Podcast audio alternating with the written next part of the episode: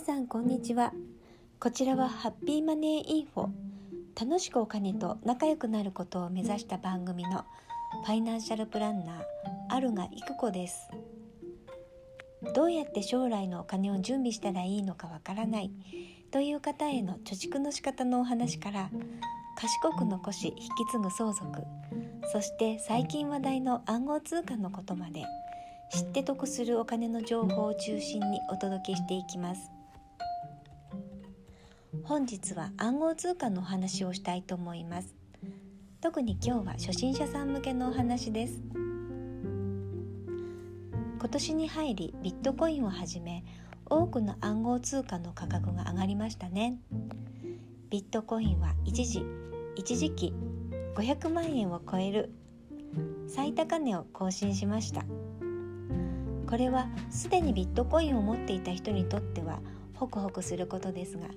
気にはなっていたけれどまだ持っていなかったという人にとっては出遅れ感など残念な気持ちを抱かれたかもしれません。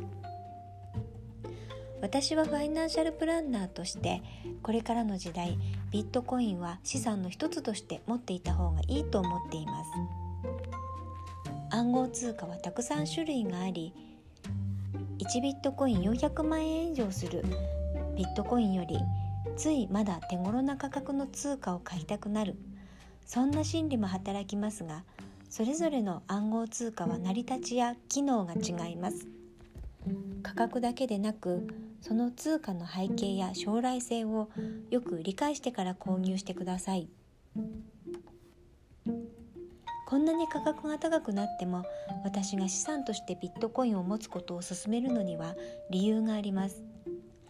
ビットコインは考案者の中本聡氏と有志のエンジニアにより研究開発され世界にローンチされた時から供給量が2100万枚と発行枚数が限定されています。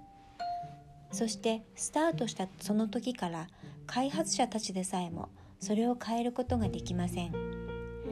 2010年から始まったビットコインはすでに4分の3が世界に供給されこれから発行される残りは4分の1です。そうして人の手でプログラムが改ざんできないビットコインは安全で安定した資産になっていくと思います。似たようなものに金があります。金もおすすめですが詳しくは他の時にお話ししますね。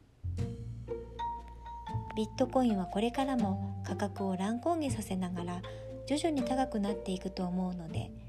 これから買っても長期保有していたら価格は上がってあなたを豊かにしてくれる資産となると思っています。